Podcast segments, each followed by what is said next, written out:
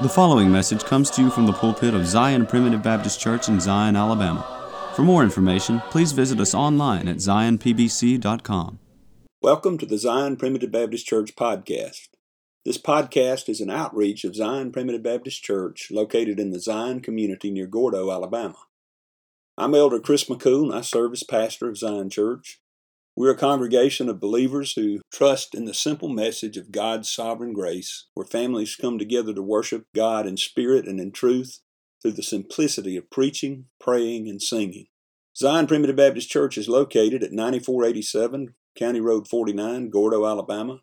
If you live in the Gordo area or if you are visiting in the area, please join us for worship. We meet every Sunday at 10:30 a.m. and 5 p.m. and on the first and third Wednesday evenings at 6:30 p.m. Today we continue looking at some practical considerations regarding the kingdom of God on earth, which is the church of the living God. Yesterday we began discussing the fact that the kingdom of God was at hand in Jesus' day, which meant that it was here and near. And today it is still here and near to us. We're not waiting on some future kingdom. We are living in the kingdom today. In today's portion of the message, we look at a couple of rules of the kingdom he tells us we must repent and believe the gospel. The world gets this backwards. They speak of repenting and believing the gospel in order to get born again. But in the kingdom of God, it's only those who are regenerated that can participate. And those who are already born again should repent, that is, have a change of mind toward themselves and the world and their worldview, and believe the gospel, the good news. Only by believing the gospel can we participate fully in this glorious kingdom of God on earth. Join us as we conclude the message from yesterday about the kingdom of God being at hand. But first, we have a song selection that I hope you enjoy. After the song, please stay tuned for another message of God's sovereign grace from the Zion Primitive Baptist Church pulpit. Comfort my people, Savior God.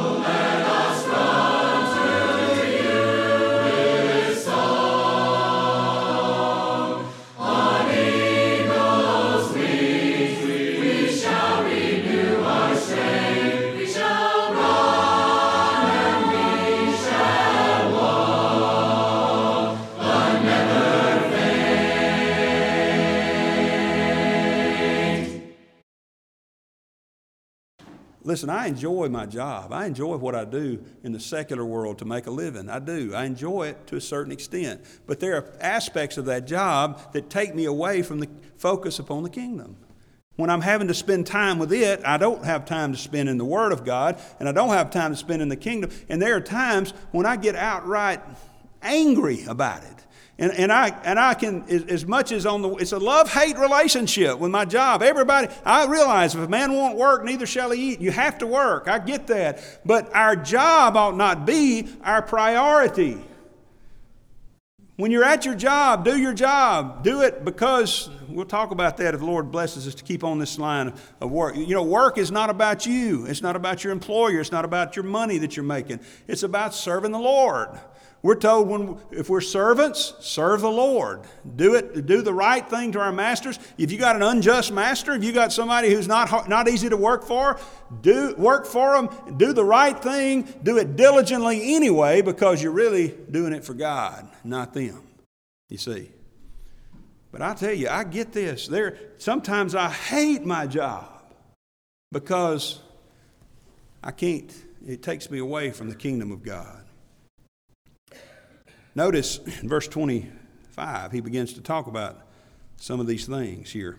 He says, Therefore I say unto you, take no thought for your life, what you shall eat, or what you shall drink, nor yet for your body, what you shall put on. Is not the life more than meat, and the body more than raiment? Behold the fowls of the air, for they sow not, neither do they reap, nor gather into the barns, yet your heavenly Father feedeth them. Are ye not much better than they? there have been times in my life where I've worked desperately to make enough money to get by. And as I look back on it, the Lord blessed me anyway. I didn't think we were going to make it, and the Lord blessed me.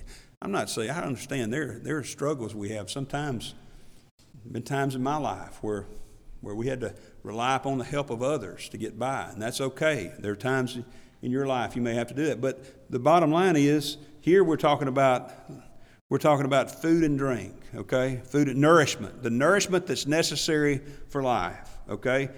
He said, even when it comes to that, don't make that a priority over the kingdom of God. I mean, that's why we work. That's why we're out there working so we can have enough money to buy food and, to, and, and drink so that we can nourish our bodies and, and not starve to death. But he said, Behold the fowls of the air. God takes care of them, He's going to take care of you. But he said, The fowls of the air, the Lord is feeding them. Are you not much better than they? Does God not love you more than he loved the birds? He didn't come here to die for the birds, he came here to die for you. he loves you. His creation is good, but he loves you. You, child of God, are his inheritance. The Lord's portion is his people and Jacob is the lot of his inheritance. You know what that means? I, I can't even, it almost blows my mind. He, will, he is in heaven today, seated at the right hand of the Father. But he's not satisfied and will not be satisfied until every single one of his children is home. We fear death. I do. I hate death. It, it, it, it just, I, I hate it. I just hate it and I suffer when someone dies. I, I miss them. I, I'm, I'm, I'm sad and mourn when someone dies. But the truth is, you know what God's doing when they die? When one of his children dies and comes, he's, he's, he's happy. He's, he's praise God. Precious in the sight of the Lord is the death of his saints.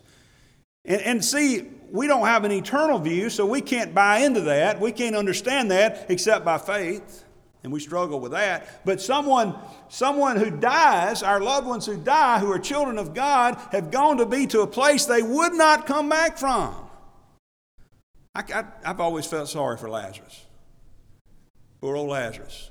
I think he got the worst deal in the whole history of the world. Lazarus dies and goes to heaven. and then four days later, Lazarus, come forth. I don't, I don't believe you protest in heaven. I don't know, but I mean, I'm thinking at it in human terms. My thought would be, no, Lord, what are you doing? I don't want to come back. he, he came back in the same body that he died in. You know, I think that's one of the reasons the Lord wept at the, wept at the, at the tomb. he was not weeping just, he was identifying with their grief, and he identifies with our grief, certainly. But, but I'll tell you, we're told, let me just say this. I don't want to go too far down that rabbit trail. But anytime I think about Lazarus, I think about what it says that Jesus did at the tomb. And I get chills, and sometimes I, I have to weep a little myself. When he stood at the tomb of Lazarus, we're told he groaned in his spirit. Now, that that word groan there literally means he was angry. It's like a snort of anger. Why would he be angry at the tomb? But you know, let me, let me just say this. Have you ever gotten angry when somebody died that you loved? I do. I have. That's, you know, a lot of times my initial reaction, I'll never forget when Sherry's grandmother was, we, we could tell the time was short, and we just lost her mother a few years earlier, and had been at her side when she died, and now we were going to be at Granny Guy's side, and, and, and you could tell it. And, and I remember looking at that dear lady laying there, and I felt the same feeling I believe the Lord felt. I just said, Here we go again. And if it hadn't happened to you lately, it's going to happen to you again before too long. You're going to be at the side of a loved one. And I don't know about you, but you're going to be angry. I'm, here we go again. Oh, just groaning Jesus groaned in anger. You know why? Because he was on the battle. It's like he was on the battlefield and facing his enemy across the way.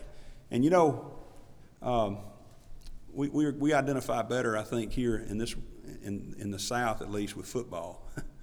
so um, there was a football game last night where the two coaches had had a lot of words back and forth in the past few weeks, and I found it interesting that uh, there wasn't a whole lot of love apparently between the two as they shook hands before and after the game. In fact, I read about one involved a, a coach here in Alabama where they got in a pushing and shoving match after the game. the coaches, not the, not the students. You see, you know why? Because they were enemies. They were enemies. They, Jesus had come face to face with the great enemy of God's people. Death prevails to this day in this life. Death is the one thing that nobody can get out of. It will come upon us one day if the Lord doesn't return. But see, what Jesus has done is He has slain death. And he was there in that day before he went to the cross, uh, standing there at the tomb of his friend, and he snorted or groaned in anger facing his enemy across the battlefield. There was no res- mutual respect, there was no love lost. Jesus hates death. And he hated it as he stood there. And he hated it so much that he stormed the gates of death and the depths of hell to put it to death on our behalf. Jesus says here, He came to establish a kingdom that ought to be our priority.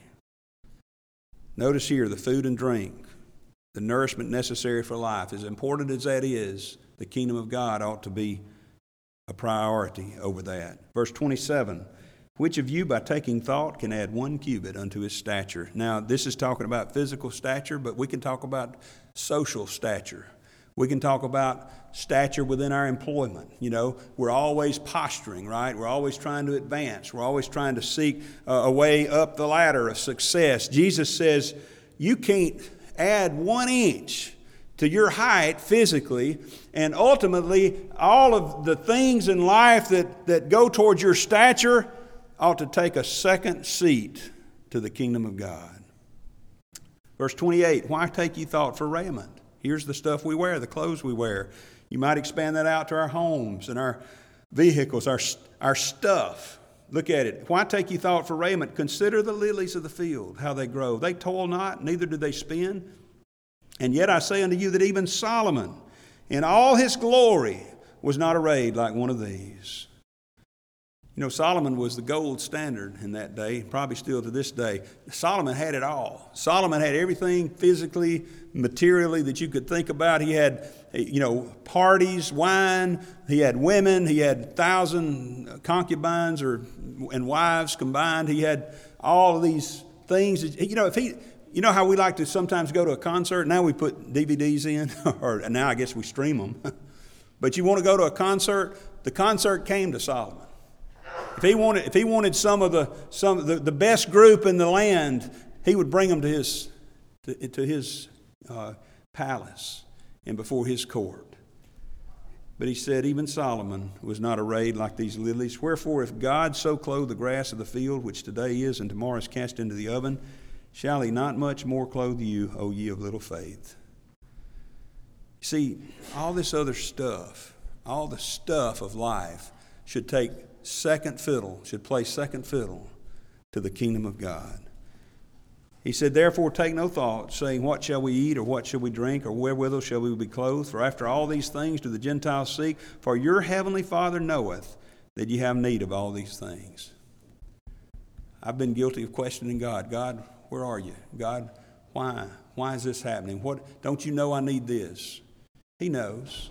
He knows. He says, instead of making that your priority, Seek ye first the kingdom of God and his righteousness, and all these things shall be added unto you. And just in case you're anxious for tomorrow, take no thought for tomorrow. Tomorrow shall take thought for the things of itself. Sufficient unto the day is the evil thereof. Deal with what's before you today and trust God for the rest. Tomorrow is a check that may never be cashed. Yesterday is already spent. Today is all we have. Just deal with it today and don't worry about. Now, listen, you think I'm preaching to you, I'm preaching to me. That's the one place, particularly, I struggle with, is worrying about tomorrow. The kingdom of God. He tells us in one place the kingdom of heaven is like unto a treasure hid in a field.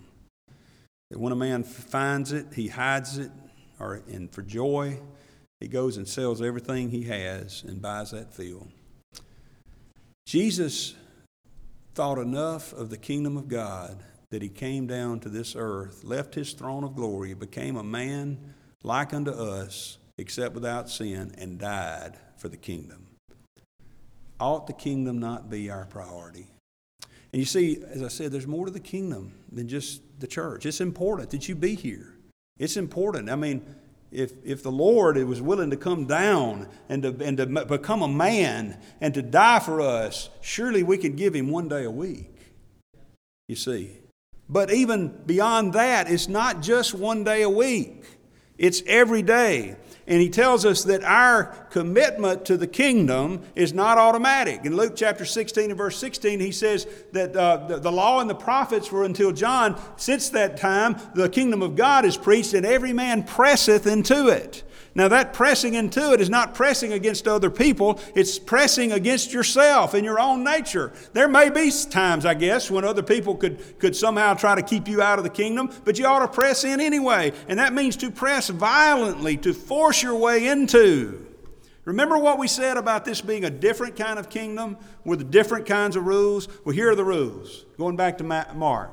Here are the rules. He says, the time is fulfilled, verse 15, the kingdom of God is at hand. Now listen, repent ye and believe the gospel. That's the two primary rules. There's, there's a couple of corollaries found over in, over in Matthew where he talks about the great commandment being to love God, and the, the one that's second, like unto it, is love your neighbors yourself. But notice he says, Repent ye and believe the gospel. Now, I understand that the world teaches that out of order. They believe you got to repent and believe the gospel to get born again. Beloved, he's not preaching to unborn again people here. He's talking to those who have been born again, those who have been given repentance in the new birth, in the sense that they now have a new nature that has a different state of mind towards the world. And he's saying every day we ought to repent and believe the gospel. Notice, it, re, repent just means a change of mind, a change of worldview. And it was radically different from the, from the worldview of that day. And it, it, was a, it was a view that didn't have anything to do with a political kingdom, and it had nothing to do with advancement in the world. It was a different way of viewing yourself in the world and your experience with God. God has now come near, and that means you have access as a child of God to that kingdom. The world gets it backward. They say repent and believe in order to get born again, but the true message is repent and believe because you've been born again. And because you've been born again, you are near to this kingdom of God on earth. And then he says, believe the gospel, believe the trust the good news. Let me just say this if your idea of Christianity is not good news, it's the wrong idea. But see, the true underpinning of this kingdom is the good news that the king has come to earth. Emmanuel, God with us. Jesus the King is here, which is proof that he will always be here and near us. And by the way, even if you walk away, even if you, child of God, walk away, the good news is that his kingdom is still here and near to you. And that means he is still here and near to you. And you are never far from him. You say, well, preacher, I've, I've gone too far away. I kind of doubt you've ever been farther than Peter was. I kind of doubt you've ever gone that far. But even if you have, where did Peter go? He came back. you know why? Because as a child of God, the kingdom of God was here and near to him. See, the kingdom of God it's like a banquet table. You can get as much or as little as you want. You know, if you stay at the table and you, nour- you eat more and more, the more nourishment you'll have. You'll be a child of God. You'll be in heaven if you stay away. But the more near you are to God, the more near He will feel to you.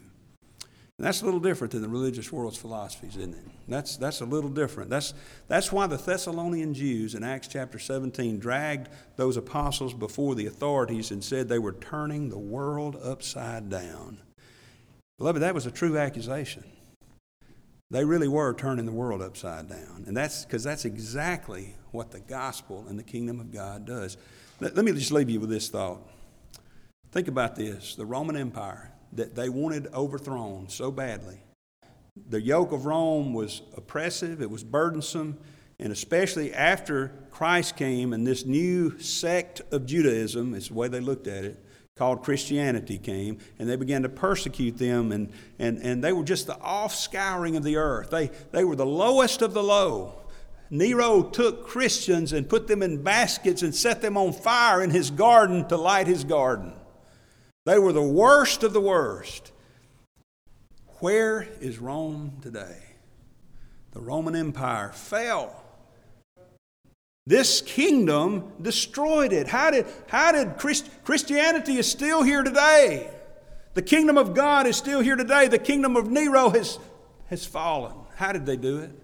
There was no battle, there was no war. But you know, just for one example, one example. When the plagues, you know, plagues were all time coming around in that day. You know what happened when the plagues came? The Romans abandoned their sick, they abandoned their loved ones and left the cities. Guess who stayed? It was these little Christians. It was these that adhered to the principles of the kingdom of God. They stayed and they took care of those that had abused them and had beaten them and had, had, had persecuted them. You see, it's a different kind of kingdom. It's with different kind of rules. We're going to come back to this as the Lord being our helper because these are rules of the kingdom that will help us every day, and we take it wherever we are. Thank you for joining us today on the Zion Primitive Baptist Church podcast. I hope the message has been uplifting and beneficial to you, and that the Lord will continue to bless you to grow in grace and knowledge of the truth. Join us again tomorrow for another message of God's sovereign grace. If you would like to subscribe to our website, please go to www.zionpbc.com and sign up for email updates. If you have any questions, please feel free to contact the church at zionpbc1847 at gmail.com. That's Z-I-O-N-P-B-C-1847 at gmail.com. Or you can email me directly at jchrismccool at gmail.com. That's the letter J, C H R I S M C C O O L at gmail.com. Again, thank you for listening. May the Lord bless you, is my prayer. We thank you for listening to today's message. For more information, please visit us online at zionpbc.com.